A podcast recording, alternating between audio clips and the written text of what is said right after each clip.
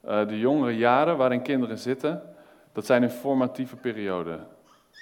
Noemde ik vorige keer. Ik heb toen uh, dit plaatje laten zien. En, uh, aan jullie gevraagd van welk van deze twee huizen zou nou het makkelijkst zijn om nog een luxe villa van te maken. Want het is een beetje je average rijtjeshuis. Hoewel die ook al losstaand is, maar wij in de beeld.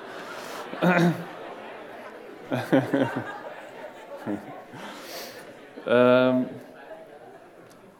maar je snapt wat ik bedoel, neem ik aan. Wat is nou het makkelijkst om, om hè, te her, opnieuw te vormen? En dat is uh, een beetje visueel wat ik bedoel met die formatieve periode. Kinderen zijn nog heel kneedbaar, net zoals er ook in. Uh, en veel van wat we nu leren zal voor een groot deel in de rest van hun leven stabiel uh, aanwezig blijven.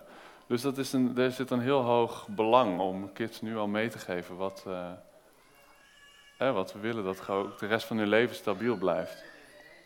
En, um, dus die waarom-vraag is wel redelijk duidelijk uh, eigenlijk, wat mij betreft. En vandaag wil ik wat verder gaan in, maar wat kunnen we onze kids dan precies meegeven?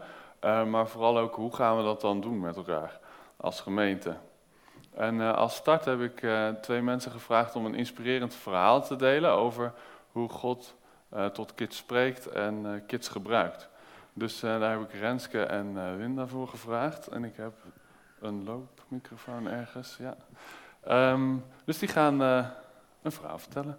Gaan we even luisteren naar Renske als eerste. Zo, alstublieft. Dank je.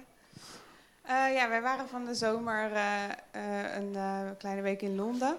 En um, nou ja, we gingen daar naartoe om uh, een beetje vakantie te vieren en mooie dingen te bekijken, Tower Bridge en noem maar, op.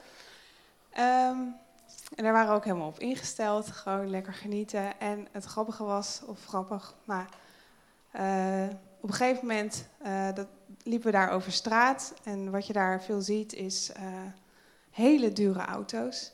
Hele mooie auto's. dat deed het goed bij de mannen vooral, denk ik. En wat je ook zag was uh, tussen de winkels en voor de tentjes waar we gingen koffie drinken, uh, mensen die op de grond lagen en daar sliepen met een soort van dekentje zonder schoenen. Um, nou, in onze ogen is dat vaak al een heel groot, hè, groot probleem als je daarover nadenkt en hoe los je dat op en hoe pak je dat aan, en et cetera. Maar wij werden op dat moment stilgezet door Joy, want die zei ze zat daar zo naar te kijken. Een aantal keer al was ze daar echt mee bezig. En ze zei gewoon uh, tegen ons van... Uh, ja, dat het haar opviel dat er verschil, zo'n groot verschil was. Tussen en mensen die heel rijk zijn en mensen die helemaal niks hebben. En dat iedereen aan hen voorbij liep.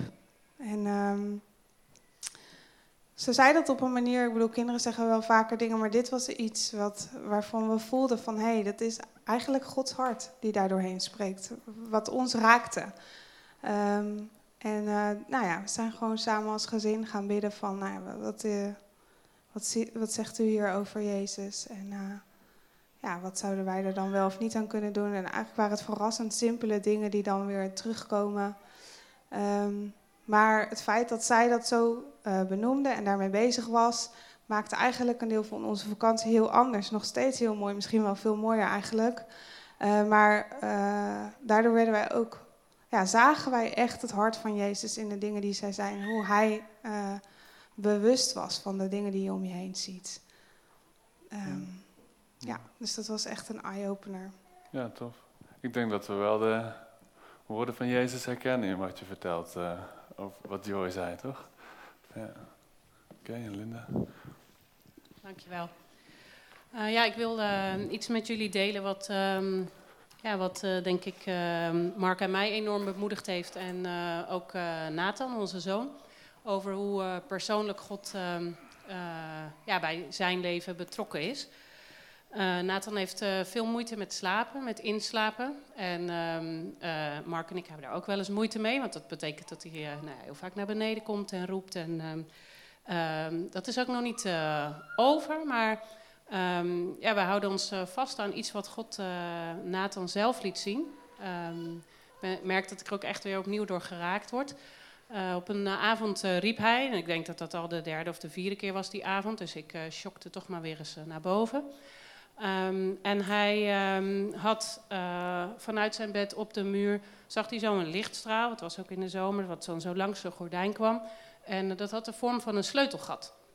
En uh, hij zei, ja, ik, ik, zag dat sleutelgat. Dus ik kijk, ik zag niks. Ik dacht, oh, dit is weer even een momentje dat ik weer even naar boven kom, dat we elkaar weer zien. En hij zei, nee, maar het was echt een sleutelgat. En ik denk dat God me dat heeft laten zien. Dus ik zei, oké. Nou ja, ik geloof dat. Um, ik zie niks, maar ja, God laat wel eens dingen zien. Waarom zou hij dat niet bij, uh, bij Nathan doen? En ik zei, wat denk je dat God daar dan mee wil zeggen? Uh, of uh, misschien kun je dat vragen. Hij zei, nou, ik denk dat dat betekent dat er een oplossing komt. Nou, dacht, oké, okay, hier hou ik me aan vast. Mooi. Nu kan ik wel weer een paar keer naar boven. En toen uh, riep hij nog een keer. En dus ik dacht, oké, okay, goed, nou, ik ben benieuwd. iets meer goed gemutst ging ik toch nog maar weer. Hij zei, ja, nu zag ik ook nog een sleutel. En ik zag weer niks. Dus ik dacht, oké. Um, hij zei, ja, ik denk dat ik, uh, dat ik zelf die weg mag vinden daarnaar. En dat God mij gaat helpen. Dus um, ja, het vond ik echt heel mooi. Want ik, ik zag dus zelf niks. En eerst dacht ik, nou uh, God, ja, uh, ik wil ook wel graag de oplossing zien. En tegelijkertijd dacht ik, ja, het is ook mooi dat... Um, Nathan heeft moeite met in slaap vallen. Dat is ook nog niet over. Dus het was niet een instant oplossing. Um, maar God is daar zo betrokken bij. Um, en het bevestigde mij ook heel erg in, weet je, we, we bidden uh, samen daarvoor met elkaar. Nathan bidt zelf. En ik heb ook wel eens gedacht, ja, het probleem lost zich niet op. Uh, gaat Nathan dan wel twijfelen? Hè? Als hij bidt en er komt geen oplossing en hij bidt nog een keer en er komt nog steeds geen oplossing. Maar hierdoor heeft hij zelf ook geproefd ja, hoe betrokken God daarbij is. En dat nu uh, zegt hij ook, ja, ik ga er gewoon toch voor bidden, want uh, God heeft me die sleutel laten zien. En dat zegt hij nog steeds wel eens. Dus nice. Het is echt super cool. Ja, mooi. Dank voor het delen. Super. Uh,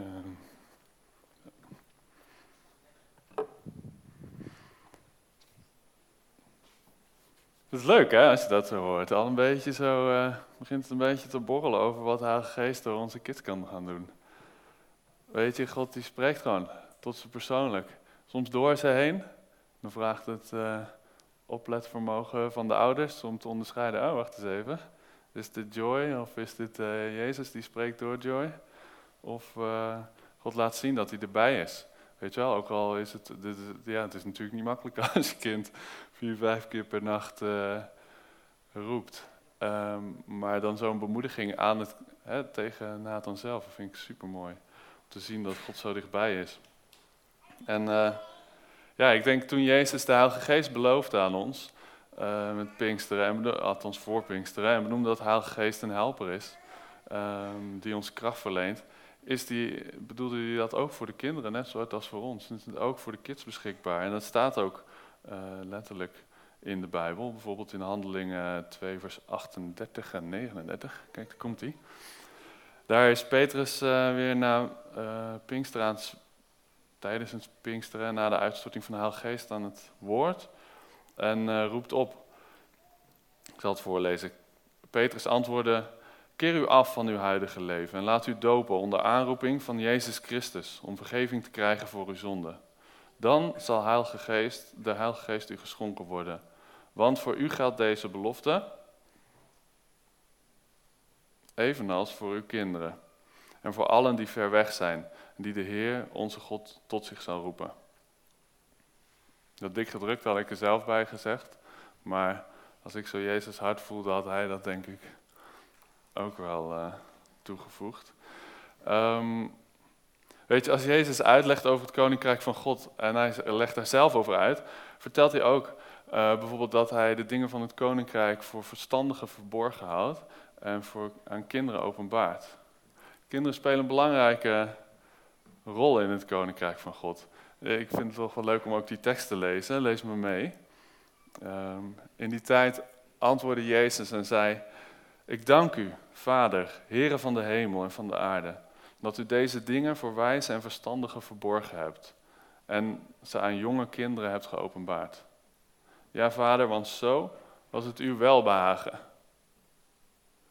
Zo was het zijn welbehagen, dat het aan kinderen is geopenbaard. Dat is toch mooi. En um, dat laat wat zien van zijn prioriteit ook. en van waar hij eh, naar omkijkt. En ik ben er dus van overtuigd dat eigenlijk alles wat God ons te bieden heeft, ook juist voor kinderen beschikbaar is. Om, vanwege het belang wat ik hem net heb uh, laten zien, hè, met dat uh, huis wat in opbouw is. Um, maar ook gewoon omdat ze deel zijn van, het, van de gemeente, deel van het koninkrijk. Misschien hebben we die openbaring wel heel hard nodig met elkaar om samen kerk te kunnen zijn. Um, dus alles. Alles op het gebied van aanbidding, intimiteit, relatie met God, identiteit, gaven, vruchten van de Heilige Geest. Uh, zelfs het doing van de stuff um, is er voor de kids. En uh, ik denk dat we de kids daar zelfs hard, dus hard bij nodig hebben om als gemeente, als volledig lichaam te gaan functioneren.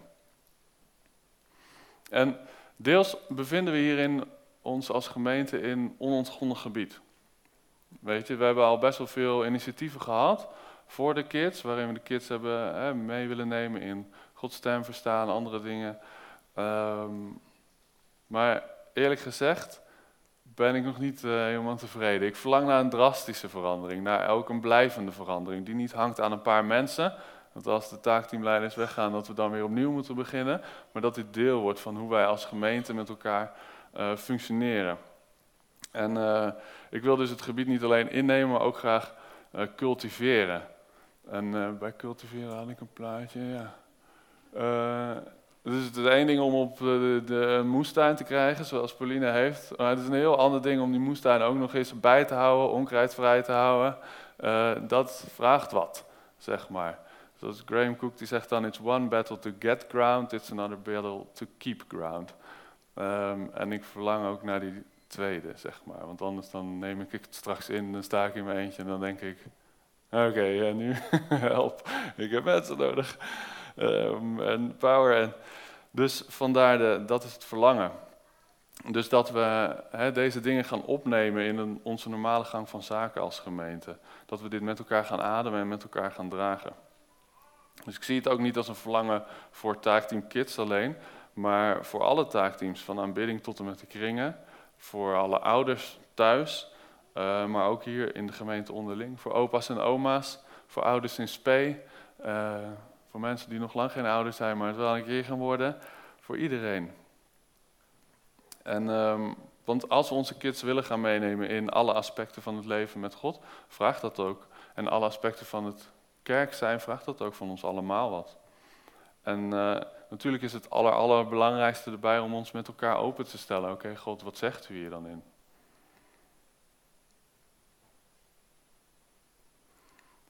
Um, even, en daar komen we straks op terug, even een andere ding. Wisten jullie dat Pauline en ik een kindje verwachten?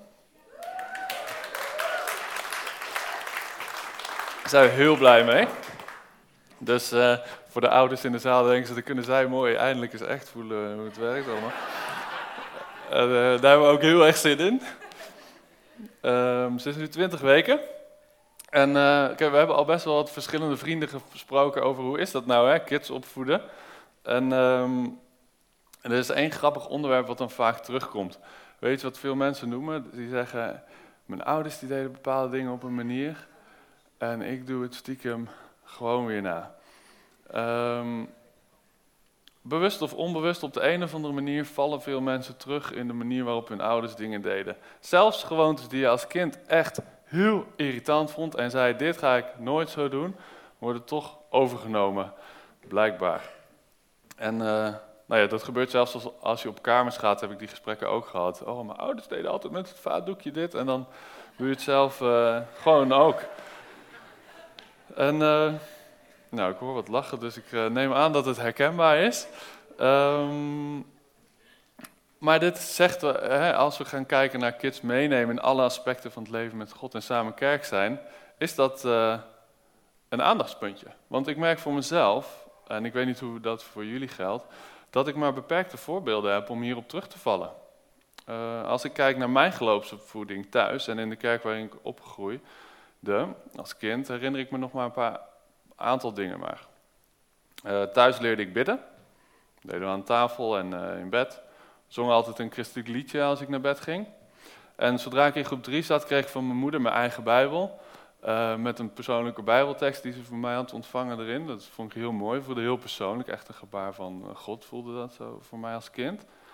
En ehm, nou ja, op de basisschool leerde ik allerlei bijbelverhalen uh, kennen en vreemde christelijke liedjes, waar de meester altijd heel uitvoerig moest uitleggen wat het nou eigenlijk precies betekende. Uh, iets over rozen die ontsprongen en zo bijvoorbeeld. Um, in de kerk mochten we regelmatig vooraan komen en dan deden we vaak hetzelfde liedje van waar de zon op gaat. Mochten allemaal met gebaren op het podium staan. En uh, ik leerde ook bijbelverhalen. En uh, mijn leukste herinneringen aan de kinderdiensten zijn twee leuke knutselwerkjes die ik heb gemaakt. Eén uh, houten bootje, zo'n soort ding van hout. We hebben er geloof ik zes weken achter elkaar aan gewerkt. Er hoeft ook geen bijbelverhaal en dingen te horen, dus dat is mooi meegenomen. En um, we hebben daar heel erg lang aan geknutseld en het is nooit wat geworden. En um, vervolgens uh, hebben we ook heel veel mogen solderen in de oudste groepen. Er was iemand die had allemaal soldeerbouten en dat was hartstikke spannend, want je kon je ook branden. En daar kon je hele mooie dingen mee maken, dus dat was superleuk.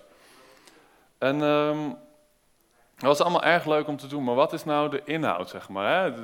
De, dingen waarvan we denken, oké, dit is nou echt wat we kids mee willen geven, die ik toen, wat ik daaruit haal. Ik heb vooral Gods woord leren kennen, de Bijbelverhalen. Daar ben ik ook heel blij mee. Geleerd wat God wil dat ik doe en laat. Uh, daar ging het vaak over. Uh, hoe ik moet bidden in een groepje met leeftijdsgenoten. Um, nou, en een paar heleboel christelijke liedjes. Die zitten ook nog allemaal eh, achter in mijn hoofd. En dat zijn allemaal dingen waarvan ik denk dat ze heel belangrijk zijn. Waar ze heel, heel reëel. En, en die hebben hè, eraan bijgedragen dat ik nu God ken en een relatie met hem heb. Alleen, dat was toen nog niet persoonlijk.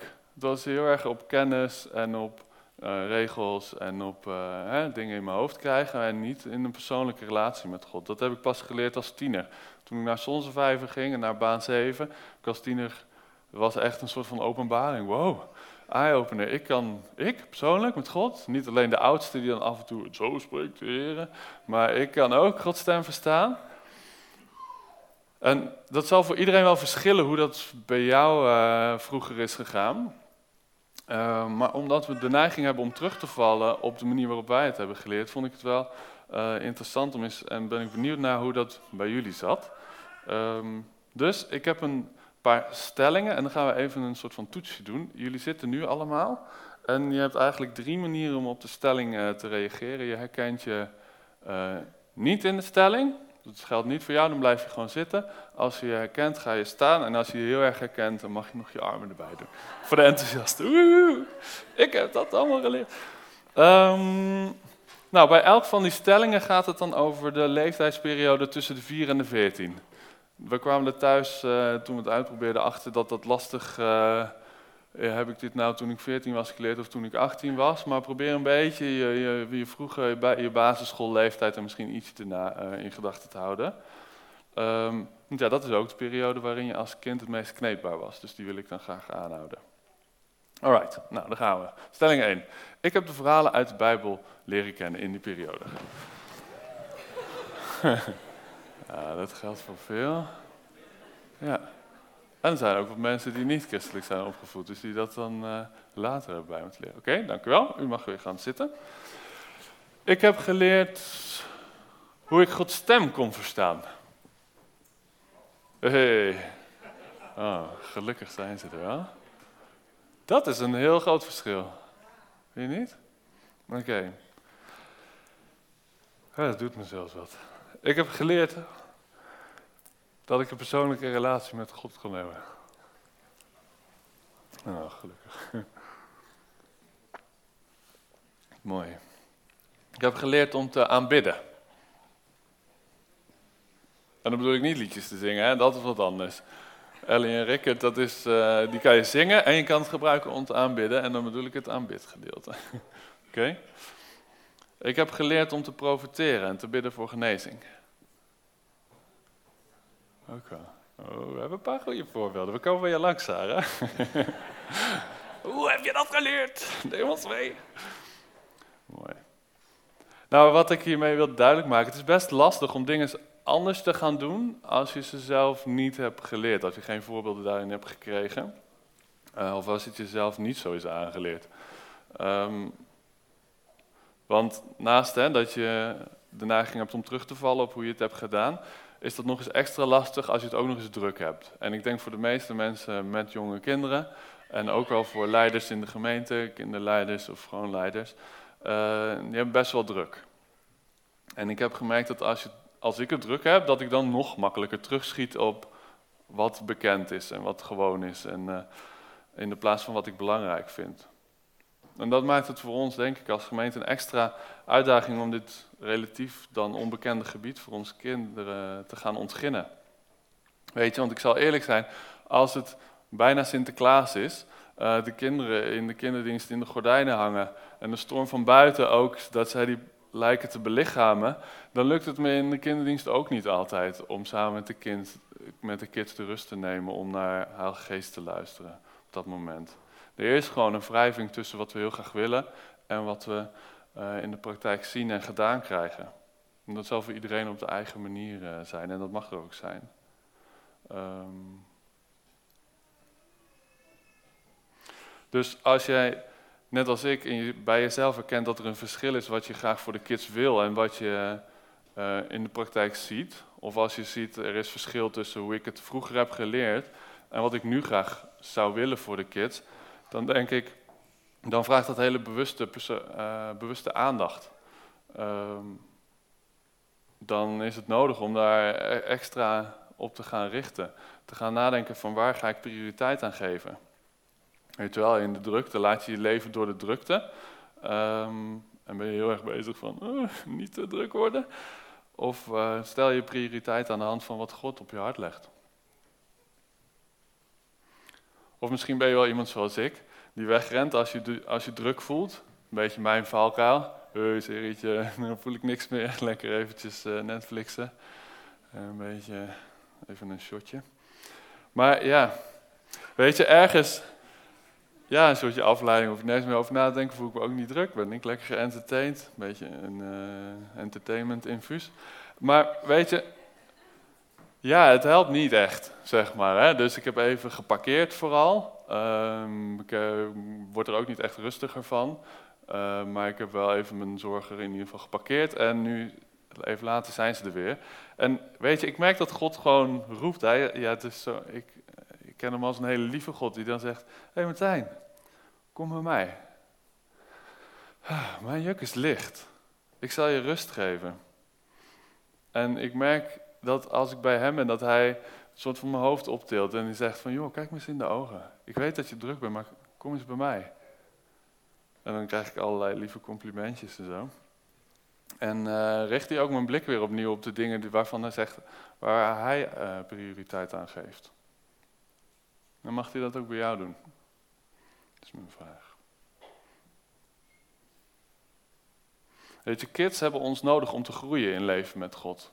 Uh, in Psalm 126 worden kinderen vergeleken met pijlen, als pijlen van een pijl en boog. Nu, pijlen aan zich, die zijn niet zo heel effectief. Die vallen op de grond als je ze loslaat. Um, maar in de handen van een getraind schutter en met de lanceerkracht van een boog erachter, dan zijn het hele doeltreffende, doelgerichte wapens. En ja, dat is een mooie vergelijking rondom kids, want kids hebben ons nodig om gelanceerd te worden, uh, om actief te raken in Gods koninkrijk. Kids kunnen ook niet zo heel goed aangeven voor zichzelf wat ze dan nodig hebben om zich te hierin te ontwikkelen. Daar hebben ze echt volwassenen in nodig. Dat geldt voor gezond eten, dat kun je ook voorstellen. Daar heb je, hebben ze ook volwassen begeleiding nodig. Maar dat geldt ook meer in het geestelijke eten wat ze nodig hebben. Dat vraagt opvoed-effort. En um, ja, ik, ja, dat is dus zoeken en worstelen. Kijk, ik zal een voorbeeld geven uit mijn eigen ervaring. In mijn vorige preek liet ik jullie een aantal mooie papiertjes zien. We hadden tijd genomen in de kinderdienst om te oefenen en te luisteren naar wat de Geest zei. En kids uh, ontvingen dat God goed vonden zoals ze waren en dat God ze geduld wilde geven bijvoorbeeld. En ja, ik mocht dat faciliteren binnen de kinderdienst en dat was gewoon een enorme blessing natuurlijk voor mij om te voelen van wauw, God spreekt. Dus uh, de volgende keer deed ik het nog een keer. En toen vond het men het saai. En toen hebben ze drollen getekend en draakjes. ja, daar heb ik geen foto van genomen natuurlijk. dus uh, ja, dat gebeurt ook. en zo ben je met elkaar aan het zoeken wat werkt, wat werkt niet. En kinderen zijn toch wat minder vroom als wij, want wij zijn dan de heilige boontjes. Het werkte één keer, dus we doen het nog een keer. Maar kinderen die gaan dan niet vroom nog een keer meedoen uh, als ze het leven erin missen. Oepsie. Nou, zo zijn we een beetje aan het ontdekken. En, maar wetende dat God, hè, dat, dat God dit heeft voor onze kids en hoe belangrijk het is uh, en hoe vormend het voor kids is om dit al op vroege leeftijd uh, te leren, maakt dat ik ondanks hè, de drollen en de draken bewijzen van, er toch voor wil gaan om die kids dit te leren. Um, en dat is met vallen en opstaan.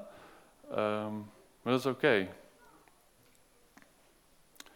Dus, um, nou ja, oké. En nu verder. Weet je, want als we nu weten wat God voor onze kids heeft, want dan daar beginnen we een beeld van te krijgen en bewustzijn van dingen die in de weg kunnen staan, hoe gaan we dan vooruit? Hoe gaan we onze kinderen het leven met God meegeven als gemeente? En uh, ik, zou, ik heb een paar gebieden wat ik heel gaaf zou vinden als we daar als gemeente wat meer, uh, of thans wat meer, nog meer in gaan bewegen. Um, nou, thuis als eerste. Kijk, thuis is de meest belangrijke plek, denk ik, om kinderen uh, op te voeden in leven met God. Want als ouders geef je een stukje veiligheid um, en een voorbeeld. Um, wat, wat, wat er gewoon niet te evenaren valt, zeg maar. Die ene keer dat ik ze per maand in de kinderdienst heb, dat komt niet in de buurt van de invloed die ouders uh, hebben. En ouders zijn niet perfect. Uh, en dat is gewoon prima, volgens mij. Um, maar ze kunnen wel de kinderen het beste meenemen in het leren leven met God. En als ze open zijn, leren kinderen niet alleen uh, hè, de dingen van God, maar leren ze ook hoe je omgaat met frustraties, met momenten dat je dus even niet zo geestelijk in je vel zit en hoe je daarop terugkomt. En um, als je als ouders aan het zoeken bent naar manieren om hoe leer ik nou mijn kids Gods stem verstaan of hoe neem ik ze mee in, uh, in het geestelijk, heb ik een leuk boekje dat ik kan aanraden. Ik heb geen aandelen, maar ik kwam er tegen en ik vond hem zelf heel leuk. Met de ogen en oren open van uh, Jennifer Toledo, denk ik dat je het schrijft. Dus uh, nou, kom er even een foto van maken. En uh, als je zegt van dat wil ik graag. Um, en aan de andere kant zou ik het ook heel gaaf vinden als we als gemeente dit meer gaan steunen. Zeg maar, als we elkaar um, vanuit de Vineyard de ouders met jongere kinderen kunnen gaan helpen. Uh, en als die ouders ook steun gaan vinden bij elkaar. Van hé, hey, hoe doe jij dat? Tips en tricks uitwisselen, succesverhalen delen, maar juist ook verhalen um, die nog niet af zijn. Zoals bijvoorbeeld uh, Linda deelde, vond ik heel tof. Omdat het ook laat zien van, hé, hey, we zijn bezig, we zijn samen zoekende. En um, dat elkaar hierin ondersteunen, als het even niet loopt zoals je wilt. Dat zou het gaaf zijn. Um, en dan de community van de gemeente. Naast dus dat samen optrekken en elkaar ondersteunen, uh, voor ouders verlang ik nog naar wel meer daarvan. Um, wat, ik, wat, me aan community opvalt, ik weet niet of jullie dat wel eens opvalt, maar hoe kids zich gedragen tijdens een gemeenteweekend of tijdens een startzondag um, of tijdens een Church of Left the Building, dan op de een of andere manier lijken de kids als vis in het water. Die rennen dan een beetje overal tussendoor, zijn een beetje aan het klooien en aan het spelen, pakken af en toe wat te veel eten her en der. En um, het lijkt me gewoon gaaf dat als we als gemeente uh, nog meer community georiënteerd raken en een plek worden waar de kids actief deel van kunnen zijn en zich heel erg thuis uh, kunnen voelen. En in onze diensten um, zijn we gewoon op zoek. We zijn er nog niet, maar we zijn op zoek en we hebben met elkaar een beeld voor ons dat we graag willen dat iedereen deel kan zijn van onze diensten. Um, bijvoorbeeld bij, uh, met het aanbiddingsteam zijn we in gesprek. Hoe kunnen we de kids deel laten zijn van de aanbidding? En wat mij betreft is dat dus niet uh, twee verplichte kinderliedjes vooraf, waar heel de gemeente gebaren staat te doen en waar zelfs de helft van de kinderen denkt, oh help, uh, ik vind het helemaal niet leuk. Uh, want de vraag is, zijn we dan aan het aanbidden? Ja, want voor mij is dat het voorbeeld, oh ja, we moeten een liedje zingen met kinderen en dan staan we zo geforceerd op het podium voor waar de zon op eh, te zingen. Ja, en de vraag is of dat dan, zeg maar, is ehm, kinderen leren aanbidden. Ik denk het niet. Dat vraagt andere dingen. Dus dat, ja, dat vraagt een stukje focus met elkaar, een stukje zoeken. Uh, daar is het aanbiddingsteam naar aan het zoeken. En dat vraagt ook wat van ouders, denk ik, om kinderen tijdens dat soort momenten even... doe eens mee, of doe het eens voor. Of, um, en dat geldt niet alleen voor aanbiddingsteam. Dat geldt gewoon voor de, alle dingen die we in onze diensten doen. Um, dat we graag als complete gemeente willen opzoeken, uh, trekken. Sorry. Um, bijvoorbeeld bij, tijdens spreken waar kids bij zijn, of tijdens tijden van uh, bediening, die ook voor kids toegankelijk zouden kunnen zijn. Daarvoor zijn we gewoon samen op zoek en in gesprek. En uh, nou ja, je zult merken dat we hier af en toe mee aan het experimenteren zijn. Dus als je dat merkt, laat vooral weten hoe het ging. Uh, bid mee en heb genade. dan hebben we de kinderdiensten. Nou, de kinderdiensten ligt voor mij een zorg. Um, ouders die kinderen opdragen noemen vaak het belang van de geestelijke opvoeding in de kerk. Uh, en ook als ik mijn visie deel, uh, het stukje visie wat we menen te ontvangen, dan uh, krijg ik veel enthousiaste reacties. Um, en ik zou dus heel graag ook gaan experimenteren met nieuwe vormen, opzet van de kinderdiensten, wat variëren in de manier waarop we dingen aanbieden aan de kids. Um, en ik zou ook heel graag elke zondag iets voor de kids hebben. Uh, maar eerlijk gezegd ontbreekt het daar aan draagkracht voor op dit moment. Um, weet je, ik heb net gesproken over visie en het geven van prioriteiten. En ja, ik wil mm, ja, toch de vraag ook terugleggen aan de mensen met kinderen of met talent voor de kinderen. Um, hoe zit het bij jou? Wil je voor jezelf nagaan of jij jouw draagkracht besteedt aan de dingen waarvoor God je geroepen heeft? Besteed je je tijd, je prioriteit aan uh, de visie en prioriteiten die God op je hart legt? Want ja, hoe mooi zou het zijn als we onze kinderdiensten echt een plek kunnen maken en nog meer, waar kinderen structureel met leeftijdsgenoten kunnen oefenen in de dingen van God. Zijn woord nog meer leren kennen en alle aspecten van het leven met God. En uh, nou, daar hebben we gewoon een breed, stabiel team voor nodig. En zoals ik in mijn vorige preek ook al zei, het gaat me niet om het rondkrijgen van een organisatie. Het gaat me om het samen dragen als gemeente. Um, en weet je, laat alsjeblieft schuldgevoel hierin niet de motivator zijn. Dat is nooit het vertrekpunt bij Jezus. Zo ken ik hem in ieder geval niet. Uh, maar veel meer vanuit visie en vanuit zijn hart. En, um, want ik denk wel dat we allemaal een stukje verantwoordelijkheid hebben. Zeker als je zelf kids hebt of hè, talenten voor kids. Om dit bij jezelf te toetsen. Wat zegt God op dit moment tegen mij? Welke prioriteiten geeft Hij in mijn leven? En leef ik dat ook? Doe ik ook? Hè, match dat met elkaar met wat ik doe. Dus uh, nou, daar wilde ik ook de tijd voor nemen straks in de tijd van bediening. Dus ja, um, kinderen hebben geen kleinere heilige geest. Alles wat God voor ons beschikbaar heeft, heeft hij ook voor kids beschikbaar. Kinderen spelen een belangrijke rol in het koninkrijk, wat Jezus aan het bouwen is. En uh, we zijn aan het zoeken met elkaar, zeker omdat het op sommige vlakken onontgonnen gebied is. Uh, en dat we het gebied niet alleen af en toe eens willen aanstippen, maar echt hè, willen cultiveren, deel willen maken van hoe we zijn als gemeente en hoe we als lichaam van Jezus functioneren. Um, en er zijn ook genoeg zaken om jou af te leiden, om ons als, hè, en als, sorry, en voor ons als volwassenen is het een grote uitdaging om uh, te blijven luisteren naar wat God spreekt en dat prioriteit te geven. En dat hebben we nodig om samen gefocust te blijven op wat hij heeft en om samen met de kids zijn koninkrijk handen en voeten te geven. Ja, dus daar wil ik graag voor bidden.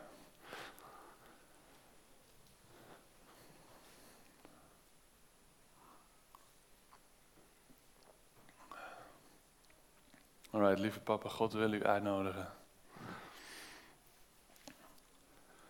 Heer, als eerste gewoon even u lekker ontmoeten. Heer, we, er is zoveel wat aan ons vast kan kleven, wat onze aandacht kan trekken en ons kan afleiden, wat ons kan overprikkelen. Heer, en ik vind het ook best heftig om om me heen te zien hoeveel mensen aangeven het eigenlijk te druk te hebben. En dat is pittig, Vader. En ik denk dat we in eerste instantie gewoon uw omhelzing en liefde en genade nodig hebben. Wilt u ons optillen, rust geven, Heer, en nu uw zachte juk op ons leggen.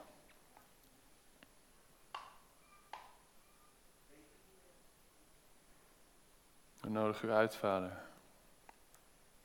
En ik wil jullie als gemeente zegenen met het besef dat God, God staat boven alles. Hij is de eerste en de machtigste. Hij staat boven elk van de dingen die je aandacht vragen. Hij is zoveel groter dan welke uitdaging er ooit op je pad zal komen. En hij weet precies wat wel of niet bij jou past. Wat je aan kan, wat je niet aan kan. Hij zal je nooit boven vermogen belasten. Hij weet precies wat jij nodig hebt om op te kunnen bloeien. En ehm, ja, ik wil ook spreken tegen valse jukken. Het is heel makkelijk om nu op schuldgevoel getriggerd te raken of vanuit, oh, we moeten dit, we moeten dat allemaal geregeld hebben. Weet je, en ik wil die verbreken in Jezus naam. En jullie er vrij van zetten. Jezus juk is licht. Ik ben ervan overtuigd dat alles waarvoor God ons roept, start vanuit rust en vanuit zijn hart. Als hij jou ergens voor roept, dan merk je het wel, dan voel je het wel. Dan heb je in je vertrekpunt altijd een stukje van zijn liefde, van zijn passie. En dan kan het daarna nog steeds rommelig, heftig, messy, druk, ingewikkeld worden. Maar je hebt altijd die roeping waardoor je weet van, oh ja, maar dit was wat God uh, heeft gegeven en daar richt ik me op. Dus ja, laat los, weet je wel. Er is zoveel ontspannenheid en genade. laat zijn rust en liefde je overspoelen. Ja. Denk dat dit voor een aantal mensen, toen ik aan het voorbereiden was, het station is om ook uit te stappen. Als je heel erg triggert op schuldgevoel en dingen en merkt van, hé, hey, uh, dit is voor mij uh, een issue, dan denk ik dat het veel belangrijker is om eerst eens te beginnen met het loslaten van die zware jukken die je jezelf oplegt.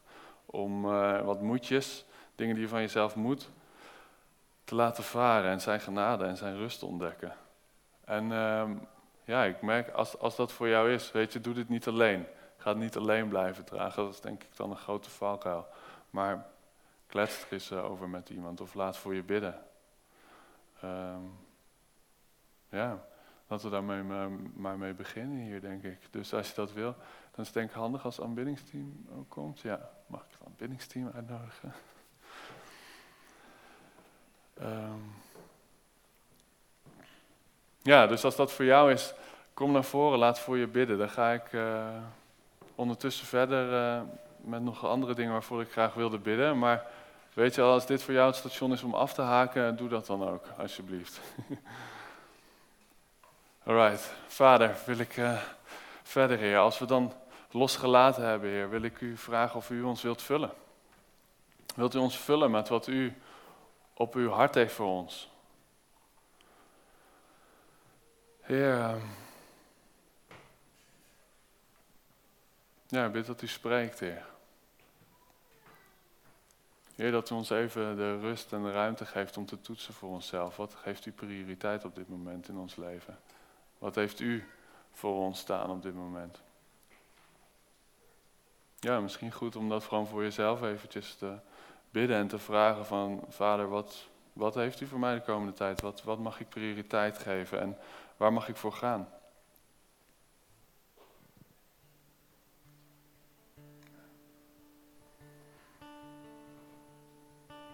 En lieve vader, ik wil ook uw, uh, uw zalving vrijzetten, Heer. Uw, uh, uw roeping, voor degene met kids of met talenten. Heilige Geest nodig ik u nu uit om dat in hen te bekrachtigen.